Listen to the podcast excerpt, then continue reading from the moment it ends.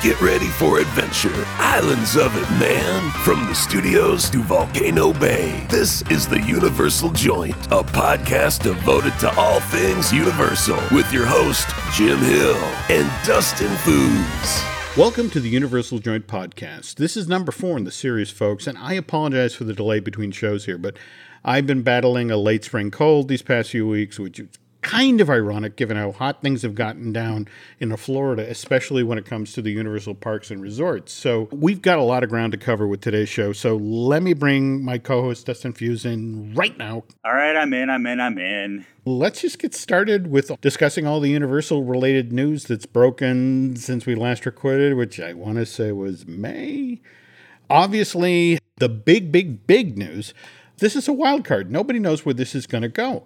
June 13th, after months of rumor and speculation, Comcast, which let's remember, parent company of Universal Parks and Resorts, not to mention NBC Universal, announced that it would be offering 20th Century Fox $65 billion in cash for certain motion picture production and television broadcast aspects of, of that corporation. Now, I, I, don't need to tell you, Dustin, that back in December of, of 2017, the Walt Disney Company made a $52.4 billion bid for the exact same film production and, and TV assets. But but the Disney offer was all stock? But we're looking at the fact that like when that happened, all the business news sites, everyone was talking about the potential. And it was about mm-hmm. the the IPs that Disney would get from Fox, and everyone started to put these master uh, conglomerations together and being like, okay, what can we do? What's the exciting thing that we can bring together? And it wasn't done, was it? No, but during the same period, Disney's having meetings with 20th Century Fox executive trying to decide who's going to be in charge of what division at the company and, you know, when they consolidate things. So this was so far along that they had already set a date, July 10th, where the idea was that that was when Fox shareholders were going to give their formal approval to this acquisition deal. So Comcast coming in at the last minute with this all cash bid is 19% higher than what Disney is offering.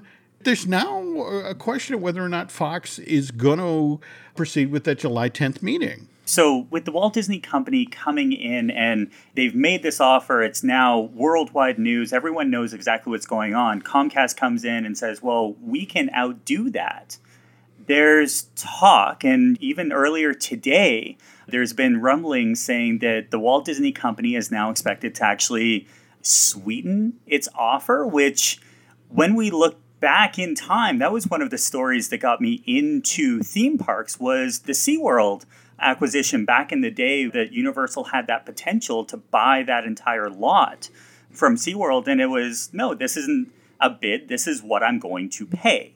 So now, fast forward all these years, and we're looking at this potential of a possible bidding war for some of these amazing IPs that both Disney and Universal could, you know, you talk to some of the creative folks within both companies and they're salivating at the opportunity. They're like, okay, where can we put this? Where can we put this? You have two diametrically opposed positions here.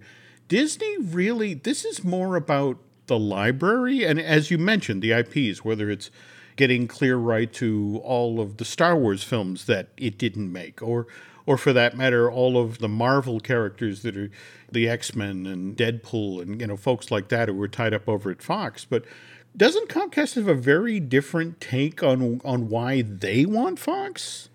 Yeah, and it, it really comes back to the reach, to the fact that Comcast, which looks after Universal, uh, all of the parks worldwide, they want this library, but they also want to be known as a world class player. And that's something that Universal really wants, especially when we're looking at the new park that they're opening up groundbreaking happened for it was Beijing, right? Mm-hmm. Groundbreaking was 2016, and it's scheduled to be open in 2020. Can you imagine if there was a little bit of 20th Century Fox in that? It'd be kind of interesting. And there may be another character uh, folded into the mix here that this whole focus on global reach and international actually came into play with what Universal did back in May. They cut a deal with Eon Productions. Uh, that's the the British-based film production company that does all of the James Bond films and production of Bond 25 is gets underway in December of this year with and Daniel Craig's coming back. It's his fifth appearance is 007, but Eon had already made a deal with MGM, which has done the Bond films for a long, long, long time. They were going to handle domestic distribution in the North American territory. The international and the home entertainment rights were up for grabs. And so Eon puts them out for bid. And as I understand it, every single major movie studio, with the exception of Disney, made a run at these these international and home entertainment rights for Bond 25, and which for me is weird. I mean, did you ever hear the story about the original story, the original theming for Lights Motor Action at the studios? I have a feeling that it had something to do with Bond. remember, the very first Lights Motor Action opens with Walt Disney Studios Park in uh, Paris. And that's what, 2002? When they were putting that park together, they wanted to do the figure again. We, we want something that will appeal to an international audience. And so they reach out to the Broccoli family. And Barbara Broccoli had basically taken over as the, the keeper of the Bond cinematic flame after her dad died.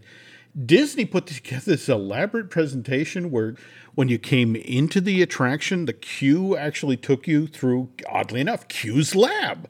You got to see all of the cool devices that Bond was supposed to use as part of the show, and then you load into the stadium. And honestly, tell me when you sit in that stadium and look out at the seaside Mediterranean village, it looks like the set of every Bond film at some point has the car chase scene in the small European village. And that was what this was supposed to be. But the Broccoli family said no. And I keep hearing it was financial. So they stripped Bond out of it and still went ahead with the project. Now, when they took Bond out, was that something that was similar to what happened with J.K. Rowling and the, the Harry Potter feeling, where it was the control mentality and knowing that there was all of this history with 007 that I don't want to say that they could do better, but maybe what they saw wasn't quite up to the standards that they were looking for. No, because, it, you know, we're looking at James Bond, and at that point in time, there are 25 films, all the, these amazing characters, and the fact that I grew up on Bond, but I also grew up on the James Bond video games, mm. the mm-hmm. N64, which I believe is the largest, the game itself. Uh, outside of Mario, I think was the largest of any of the, the N64 games. And that's because people really enjoyed that world. And if we are looking at the fact that Universal wants to, to bring 007 into the parks, there are a couple really great spots for that. Well, now, before we get people's hopes up here, I want to stress that's the rumor making the rounds that somewhere in the deal, in addition to the international distribution rights and the home entertainment rights, that supposedly Universal has scored the theme park rights to Bond. And I called a friend at Universal Creative and tried to get him to confirm and deny this info. And he said it's way too early to start talking about a project involving this IP for the Universal Parks and Resorts because not to throw cold water on it, but first of all, Universal Parks doesn't have a deal with Daniel Craig. It really wouldn't make much sense to do a James Bond thing without the guy. Absolutely. And then if you're going to be shooting any footage with Daniel Craig as James Bond, probably the earliest you're going to be able to do it is spring of 2019 after they finish shooting what they need for Bond 25. I mean, it'll be kind of what happened with James Gunn and the Guardians of the Galaxy Mission Breakout. They had to literally clear a day to shoot the footage for the ride while they were shooting Guardians of the Galaxy Volume 2. And then there's what Thierry Coup said at the Fast and Furious Supercharge press event. What's happening is this room is taking on sort of a life of its own, and people are going, "Oh my God, the T2 3D theater! It'll be the perfect place for the James Bond show." And it's like, here's the thing: Thierry, as part of the press event for Fast and Furious Supercharged, said. Summer of 2019, two attractions will be opening. Yes. One of them will be the Forbidden Forest roller coaster just down the hill from Hogsmeade Village over, you know, at Islands. And the other one will be an unnamed show in the T2 3D theater over at Universal Studios Florida. So, again, given those time constraints and what's previously been said about this theater, I don't think we're seeing a Bond attraction in Studios Florida or Islands Adventure anytime soon. I guess what I'm saying here is it's doubtful we'll see anything next year. Now, if we're talking 2020, 2021, eh. maybe a little bit different, but we're also looking at a, a, theater. And I think that when we're talking about these franchises like Bond or Star mm-hmm. Trek or all of these different rumors that have been talked about over the last few months, they are just rumors. But Bond has such an amazing history that to see them go into a single theater, that's something that could be rough. I don't know if it's going to be the right place for them. I think that they could put an entire land together. I've seen some of the amazing pieces. There was a traveling exhibition for Bond that, that came up here to Toronto, and I've been following it since. And some of these rooms and these characters are things that I want to see in a theme park.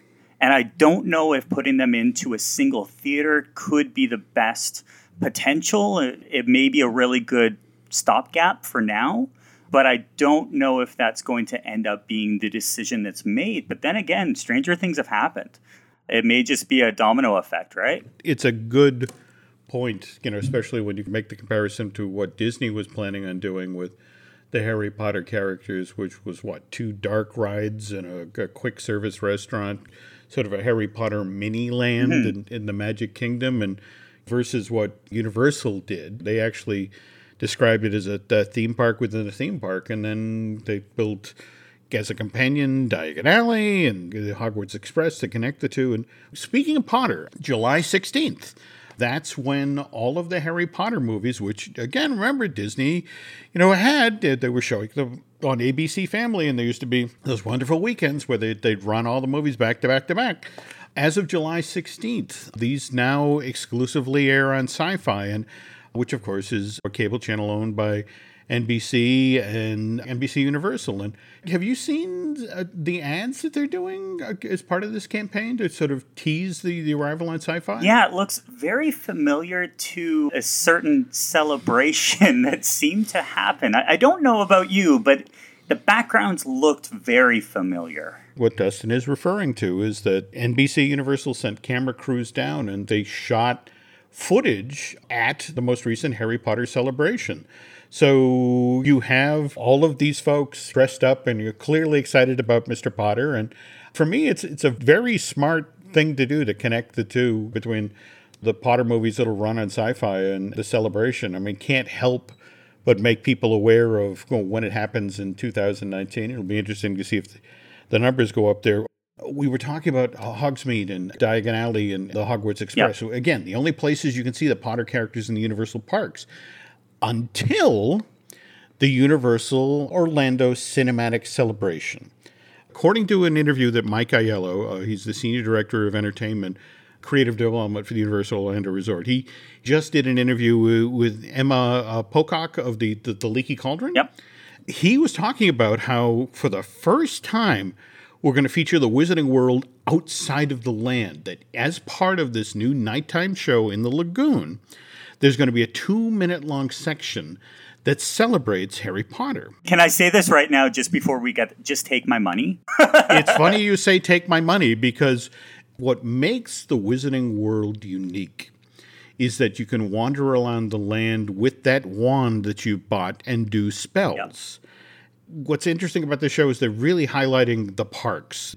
So, what ends up happening is that there's going to be a section of the show that's all about the spells you can cast in the land. Again, quoting from uh, Ms.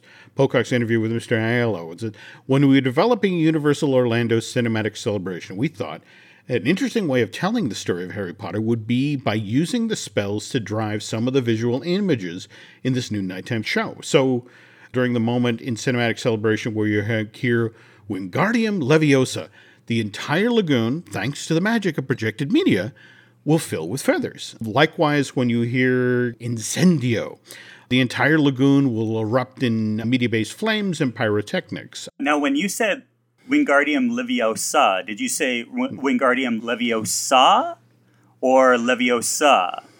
Oh, I'm blanking the name of the, The- character. The No, the- the amount the poor of- kid who always blows stuff up. Exactly. Yes, okay. No, I'd probably be sitting here with a, my face on fire or with a pig nose right about now. Well, we were talking about that earlier that when people go to any theme park, it's all about these IPs and it's about these characters. You walk around and you get that chance to see the entire Scooby Gang. You get a chance to see over in Springfield with the Simpsons characters. And there is something to be said about the characters that are within the Harry Potter world.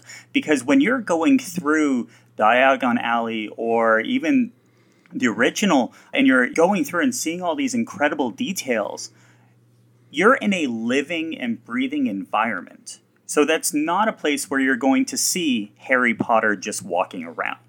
So this type of an experience where you do get that chance to have Harry Potter and I'm assuming his entire gang of friends out there in this incredible the water screens and everything like that. This is going to be just brilliant. Well, this isn't just his friends. In fact, Mike Aiello's favorite moment, what he refers to as his goosebump moment of the show, is that. And remember, this is a, a show that features texture mapping. That, that it's not just on the lagoon; it's also on the buildings beyond the lagoon. So, for example. At a certain point in this two minute long Harry Potter section, you'll be looking at those New York tenement buildings that are along the waterfront and you'll slowly see them crust over with ice. And of course, anybody who knows the Potter films, it's like, oh, I'm seeing ice. Yeah, this isn't good. This is Dementors. Yeah. And so now you have projected over the lagoon, you have the Dementors flying around. But again, just they want this to be hopeful. They want this to be the moments that the Potter fans want to see. So you're going to get Harry shouting Expecto Patronum, and you're going to get to see his Patronus chase all the Dementors off of the lake. And another strictly for the fans type moment, one of the other things you're going to get to see is that great moment out of Prisoner of Azkaban, where Harry sort of makes his triumphant flight over the Black Lake on the back of Buckbeak Oh, love So- that scene. just killer, lots and lots of killer stuff. But again, Harry's not the only character featured of Potter stuff. We're going to have a Jurassic World segment. Likewise, you're going to see a lot of the DreamWorks characters. Parks and Resorts has gotten really, really serious about folding these characters in since NBC Universal bought that animation studio in April of 2016 for 3.8 billion and not really going to be a surprise to anybody who has wandered into the Fast and Furious Supercharged since that attraction opened at Universal Studios of Florida back in May. But it's this show's also going to feature a Fast and Furious moment. So much of the show is sort of inspired by World of Color. I mean, I don't want to say ripoff. Yeah, it's, it's not a clone, but No, it's no, not an at all. inspiration that may have started with a certain lagoon on the other coast. correct me if I'm wrong. This show that they're doing at Universal Studios Florida, it has over 120 fountains uh, that you know shoot water and, and colored light and that sort of thing. Whereas World of Color, how many does that show have? I think it's about ten times that amount. I think they're they're clocking in at just about twelve hundred. Mm, that sounds about right. I mean, the shows are pretty much exact same length. Mm-hmm. Mike is saying that the cinematic celebration will be 20 minutes long, and World of Color started out as a 28 minute long show. It's uh the most recent version has been cut down to 22 minutes. Mm-hmm. World of Color in California has a viewing area for 4,500 people per show. Yes. And, and remember, the initially the plan was they were going to do multiple shows at night. Now, this is a bad time to be looking for information about World of Color because obviously Paradise Pier is in the process of being changed over to Pixar Pier that opens June 23rd. So the show's down for rehab. It doesn't come back up till the 23rd. And but even then, when you look at the schedule, I can only find on Saturday night the, the 30th. There's only one show at 10:15. So I'm I'm a little confused. Did they change that initially the whole plan was that people would go to the fast pass Mm-hmm. stations and you could get the eight o'clock show, the nine fifteen, the ten o'clock. You know, I mean, there were multiple shows a night. Yes. Whereas when I look at Universal has built a in the Central Park area of Universal Studios Florida a space for sixty five hundred people. That sort of says to me one show a night. Does that say the same thing to you? Yeah, because we're looking at like anyone can can have a water show, and you look at something like hmm. Fantasmic, where you have a, a theater. You load the hmm. theater, you perform the show, everyone leaves the theater. With this mm-hmm. type of, of an experience, it's not a theater; it's a viewing area. So you're actually going to be seeing a show that all the way around this lagoon, people could really see. It's not going to be a good angle from what mm-hmm. we've seen with the, the testing and such. There is a perfect spot that you want to be in. That's within the construction area that they're producing Yeah, now Central Park. Yeah. the thing that's that's really striking up with, with me whenever I, I saw this come up was what's going to happen with all of the extra businesses within Universal that really want to take advantage of the cinematic spectacular. I am so glad you, you brought this up because that I just naturally assumed it was going to be the Disney playbook of special dining packages that then got you into the theater and but you've been out sort of beating the bushes trying to chase down info on this and that's not what you saw? Yeah, that's it's a catch 22. Anytime you're walking in that area, you can see ample space for dining opportunities. There's three or four main spots. You have Lombards, you have some really good spots that you could do these types of dining experiences. But if the main show is being produced for that single spot, that makes me believe that maybe dining is going to be an afterthought. It's still going to be there. Believe me, you're going to see the dinner packages, you're going to see dessert parties, you're going to see the potential probably of having this show produced when all these various companies can rent out the studios for the evening. There's potential for it, but right now, from what we can tell, like if you're sitting on Lombards, you know, in the, the back patio area, you get a view of the back of the water screens.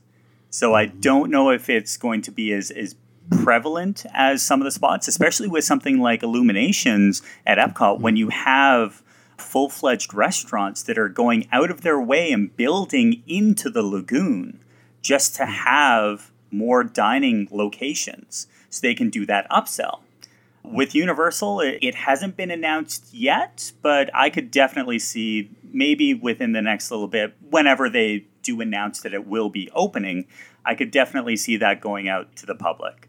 There's so many questions. I mean, you know, for example, you know, this viewing area has been built in the Central Park section, but let's remember, in fact, one of the most highly praised scare zones for last year at Halloween Horror Nights was the trick or treat that took people through Central Park. Mm-hmm. And that begs the question are they going to run this show during Halloween Horror Nights? Which isn't this year the most nights they've ever offered it? Yeah. And- And we're also looking at is within that area, there's also the Doc Brown Back to the Future train. Is that mm. going to be moved? Are they going to realize that, yes, you can have 6,500 people watching a show, but what happens to everyone who's over at Diagon Alley or going into Men in Black or going to Simpsons? It is a crowd situation. And you and I have both been, you know, at the end of Fantasmic or at the end of even at the, the Harry Potter nighttime uh, fireworks in the projection mapping show. There is a bottleneck. And it does take a lot of time to get out of that. And if they're running it after the park is closed, there's really only one way out. So uh, it'll be very interesting. I'm expecting to hear stuff about what will happen, but we're looking at it 120 fountains. We've seen the testing going on. It, it does look very, very nice. I agree. It l- looks like a great show, and given the show moments that Mike's talking about, I can't wait to see this thing. But there's a part of me that loves La Bamba, Yep. the, the the Mexican restaurant that's across from the Hollywood Makeup Show, and that's open so infrequently these days. And given that it's the nearest restaurant, really, well, I mean, other than Mel's Drive-In, Yep. to this facility. I mean, I'd, I'd love to see them throw that open again and put some, offer guests some dining packages. But, uh, well, all right. Well, speaking of dining, we should probably talk about the movie that's eating up the box office right now, Jurassic World Fallen Kingdom. But, but first, I think we need to stop for an ad here. So we'll be right back.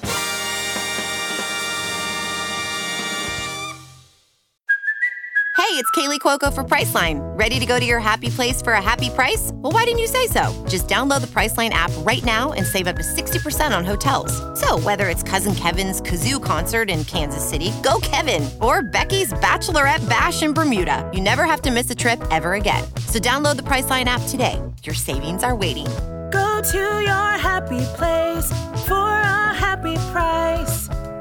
Go to your happy price, Priceline.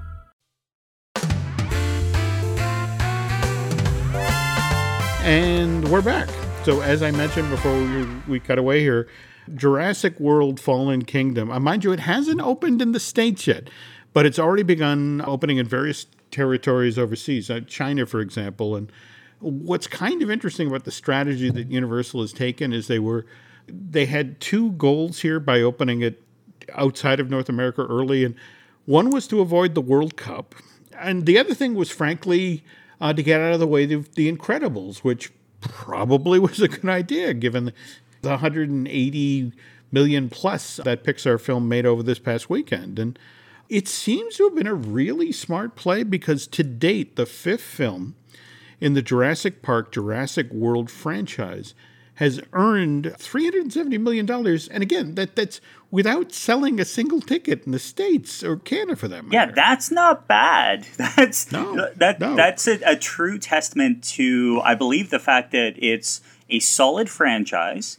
People mm. are really taking stock with the characters. The characters are brilliant within this movie and I think that when we're looking at like the fourth and the fifth and so forth from this, the potential is there to really have people escape. Because that's the whole point of going to some of these these movies is you want to have it in reality but not quite there which that kind of it, it's part of the universal playbook isn't it? Well but it, it, it's interesting you bring up you know the, the fourth or fifth try and that there's what they refer to as eh, you know franchise fatigue. In fact, not to put too fine a point on it, but there's a lot of people at Disney right now poking a stick at Solo, going, "What the hell happened there?" yep. NBC, Universal, Comcast, the whole schmear. They took none of this for, for granted. They knew they had a monster hit three years ago with the original Jurassic World, but they weren't going to assume that people were going to show up automatically. So they found all of these ways to keep Jurassic World Fallen Kingdom front of mind. So what we got, for example, you know, the blue. Yeah, the the Raptor meet and greet, which happened uh, at both sides. So that actually happened in Hollywood, and we it's a different character, isn't it? Like the one that's out there walks out. It's a different costume. The, the way the Raptor puppets or the Raptor suits are handled on the East Coast, West Coast are so very different. Um, uh, speaking of doing something different on the East Coast, though, that the Loews Pacific introduced uh, these Jurassic World suites that you know evidently little kids who love dinosaurs are just just eating up. And, I'm sorry, and, little kids, take my money. That's all I'm saying.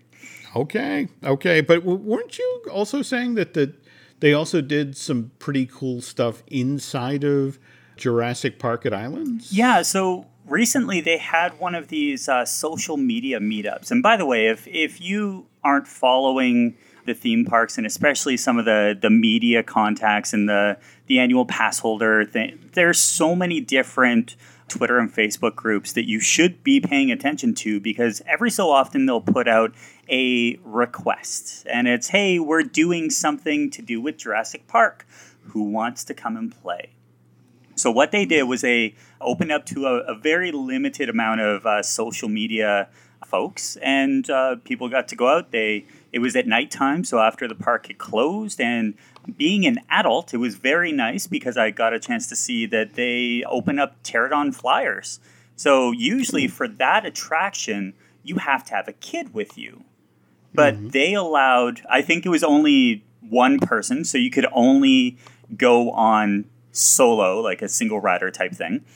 But Mm-hmm. it was really amazing to see not only the the love for the Jurassic Park franchise, but the fact that Universal knows how to light that area up. And as soon Mm-hmm. as the sun goes down, we all think about Harry Potter, but within the Jurassic Park section, there is a lot of potential. They also brought out the Jurassic World Alive, which do you remember Pokemon Go? Oh god, Huge phenomenon. uh, obsessed with this. Yeah. Yes, yes, yes. we went to the point where uh, when it first came out, there were all these parties that were going on, and they would take over full parks, and it was a huge phenomenon. Well, there is a new app called Jurassic World Alive, and it's similar to Pokemon Go, but it's based off of Google Maps. So instead of the original Pokemon Go, where it was locations where you had to have a landmark, with this new thing, it's a little bit different because you could be walking down the street and there are different uh, connection points. They have 70 different dinosaurs. You can combine them into all these different different characters from the movies and like real dinosaurs.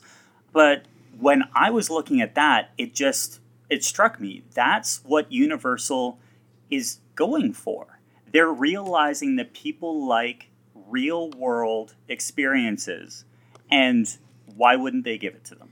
So when Jurassic World Alive was released, I think it was uh, May 24th, people started to take notice. And when I'm out there basically every day, it gets my steps in. We're looking at this this opportunity to go out and, and play in the real world. And they had uh, exclusive dinosaurs and a couple really cool little things at this event. So what hmm. we're seeing with Universal is that all of these social media things that come up, you want to stay involved because you never quite know what's going to happen. Conversely, though, on on the West Coast, obviously we had that Jurassic Park celebration, that private party. But for the opening of the movie, what what they've done now, I have to caution folks that this is only through June 24th, but out in front of the theater of the Universal Cinema where they're presenting Jurassic World Fallen Kingdom. Right now, there's a life size T Rex, 13 feet tall, 36 feet long. Likewise, they've got one of the gyrospheres that you can get your photo taken with, props and costumes. It sounds like this really cool display. And also, if you wander down the street to Voodoo Donuts, uh, as you mentioned at the Florida event, they've now got the Raptor Claw Donut, which I'm assuming is filled with raspberry jelly.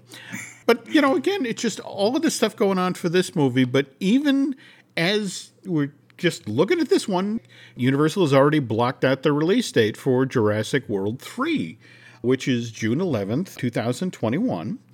Now, when you were at Islands last month, did you get over to Jurassic? Because I've been hearing something about survey markers. Yeah, so we actually spend a lot of time at the Jurassic Park Island because it's one of the best photo ops of the Hulk.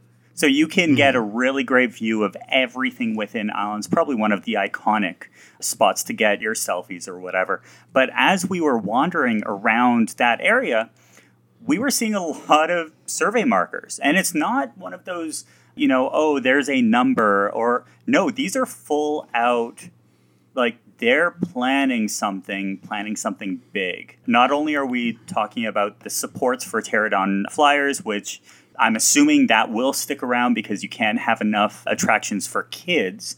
But as we're looking within that land, there is a lot of empty space that they could definitely use for something new. Well, this is what I guess kind of confuses me. Well, there's a couple of things that confuse me here. One is that, okay, we've got Forbidden Journey, which is clearly a coaster. Yep. Oh, I mean, not Forbidden Journey, Forbidden Forest, uh, the family friendly coaster that's going in there. But the talk that I'm hearing is about another thrill ride of some kind. It's supposedly a coaster. And again, down by the waterfront with the visitor center in the background. And in fact, this is also supposedly part of re overhauling the theme of Jurassic Park so that it then reflects the Jurassic World film franchise. Yeah, the the new technologies in the visitor center because we're looking at Jurassic Park, like that section of the park. It's been there for a while, and the experiences within the center itself are very dated. when we're looking at the new Jurassic World. So I don't know. Forgive me for being spoiler boy here, but if you just watch the Fallen Kingdom trailer, you see there's this giant volcano that's blowing up Isla Nublar. so we, you know, we should the call the, the volcano a bad volcano at this point. Well, yeah, I I guess I don't know if there's such a thing as a good volcano, but Dinosaurs. the island supposedly goes boom. Yeah. So if you're doing a Jurassic World overlay, you're trying to get this open in time for Jurassic World 3. Am I really going to travel to Florida for a section covered with cooling lava and black stone? And I, I'm sorry, maybe I don't. I don't have the right mindset here for this. Okay, well, speaking of movies coming out a couple of years down the line, we were mentioning that Universal bought DreamWorks back in 2016, but they are getting serious about the animation side of things. That starting in 2020, Universal Pictures is planning on releasing three to four animated features per year, with the notion of, uh, for example, Illuminations later this year. Holiday 2018 will release The Grinch. Next summer will be Secret Life of Dogs 2. And then for 2020, we're going to see Minions 2 and Sing 2. Yep. And whereas on the DreamWorks animation side of things, next March, we've got uh, How to Train Your Dragon 3, which uh, they opted to drop the number for this one. It's called How to Train Your Dragon Hidden World. And then in 2020, you've got Trolls 2 Yep. which is called World, World Tour. So that's a lot of stuff. It's a lot of characters. It's a lot of original IP.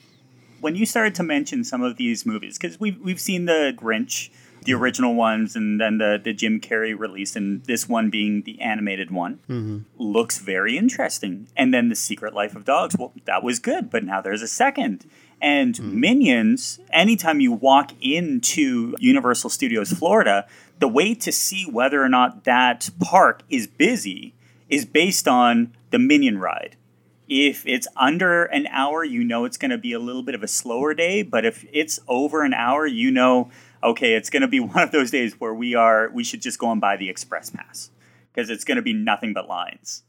Now, the Minions, of course, are going to be featured in Universal's cinematic celebration. Mm-hmm. And, you know, we've got our Fast and Furious also in cinematic celebration. Yep. We talked about Harry Potter. We talked about Jurassic Park, Jurassic World.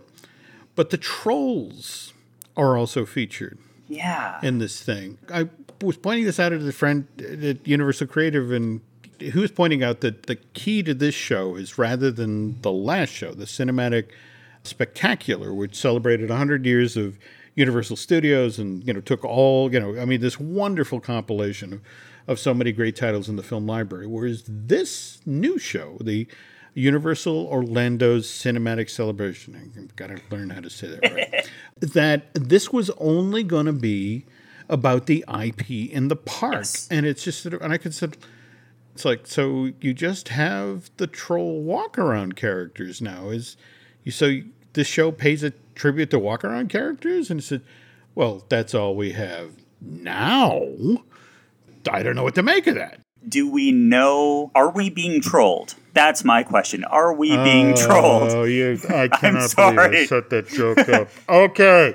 Totally pivoting away from the horrible joke. Sad note for those of you who who like Emeril's at City Walk Orlando it was announced back on May 8th that that's going to be closing. In fact, it's closing soon. I've got a date of July 7th and have you heard anything about what's going to go in there? Uh, similar to what we were talking about earlier with Universal keeping things very close to their notebooks, nothing yet. But that doesn't mean that they haven't already signed an agreement, that they already don't know what's coming in there. My thought whenever anything like this is coming up is to check the want ads. Check the employment boards, reach out to uh, through LinkedIn and see what's going on. So my assumption is that something will come out sooner rather than later. You're not going to see it close without an announcement, but I could definitely see something similar to a cowfish or a voodoo donuts. One of those regional delicacies that are known within a, a certain part of the market, but want to be on a bigger, grander scale. I don't know. Is that something you've heard? No, I mean that does kind of fit in with Mark Woodbury's vision for for City Walk. The notion is that you go there and find things that you don't necessarily find, you know, at your local mall or elsewhere in the world. And to be honest, I, I love Cowfish. I love Voodoo Donuts. So I'd, I'd love to see a new regional show come in there or a regional restaurant get something different. But eh, it'd still be sad to see Emeril go. Yeah, well, one of the things with Emeril's and in that area within City Walk is that there is a lot of turnover. There's a lot of new concepts that come and go and we were talking about it a little while ago about the, you know, something like the Hot Dog Hall of Fame where mm-hmm. there's potential for a lot of these types of cuisines that maybe aren't in the theme parks themselves. So we can go through City Walk and check off what's already there through the sushi, through the hot dogs, to burgers, to all these different things. Maybe it's going to be something that is completely off the beaten track. Maybe we're going to see a, a new concept through one of these other players. That's happened, and it's all about location. And that is like Emeril's is the best location on City Walk. I, I swear it's it's brilliant. It's right there. Speaking of turnover, though, just last week, we're heading back to Hollywood now, we saw the opening of the new DreamWorks Theater on the upper lot of the Universal Studios Hollywood. And this is the Kung Fu Panda Emperor's Quest show. Yep. And it's supposedly the first of, because I've got a, a quote here from uh, Karen Irwin, the, the president and chief operating officer of Universal Studios Hollywood. And she supposedly told the Los Angeles Times that this theater, again, uh, 241 seats and with its giant 180 degree screen, has the flexibility to change the entertainment and, and feature other DreamWorks animation stories in the coming years. I love to hear that. I really do.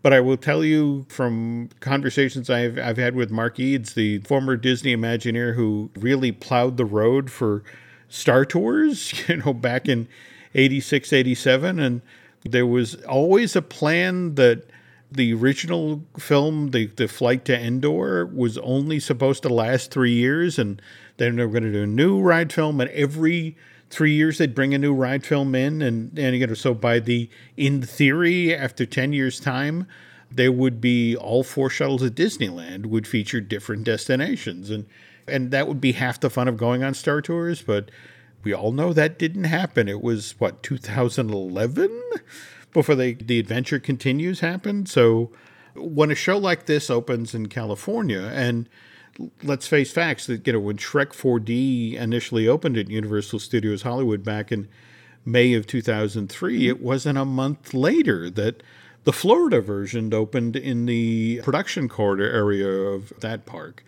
There has been no talk, nothing. I mean, not a whisper about Shrek 4D, you know, shutting down to make way for this DreamWorks theater mm-hmm. and uh, this Kung Fu Panda show coming in. And well, we we thought it was going to go as soon as Jimmy Fallon opened. So the the mm-hmm. talk was okay, we're going to bring in another video based attraction, and that would give us leeway to be able to you know move on one of the other properties that we have. The technology to have another video could easily be worked into any number of properties. But does it mean that it's going to happen? No, because it's also a really good spot for other events that take place. I think the hard rule is the T2 3D mm-hmm. in Hollywood. That that closed what? The December of 2012. Yes. And then what was almost 5 years before the Universal Studios Hollywood version, or uh, the Universal Studios Florida version shut down. And again, we're waiting for the whatever it is that Thierry Coup tells us is coming in there the summer of 2019. Yep, and that's part of the fun, right? It's there's always something new, and the the parks are a living and breathing, you know, environment, and you know, stranger things have happened.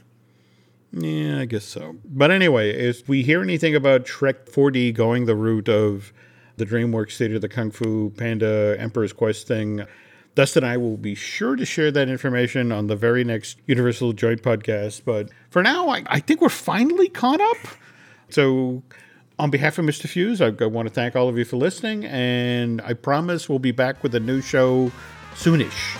Okay, so hang in there, all right? It's been groovy having you hang with us for the Universal Joint. Tune in again for this and other great podcasts found on the Jim Hill Media Network.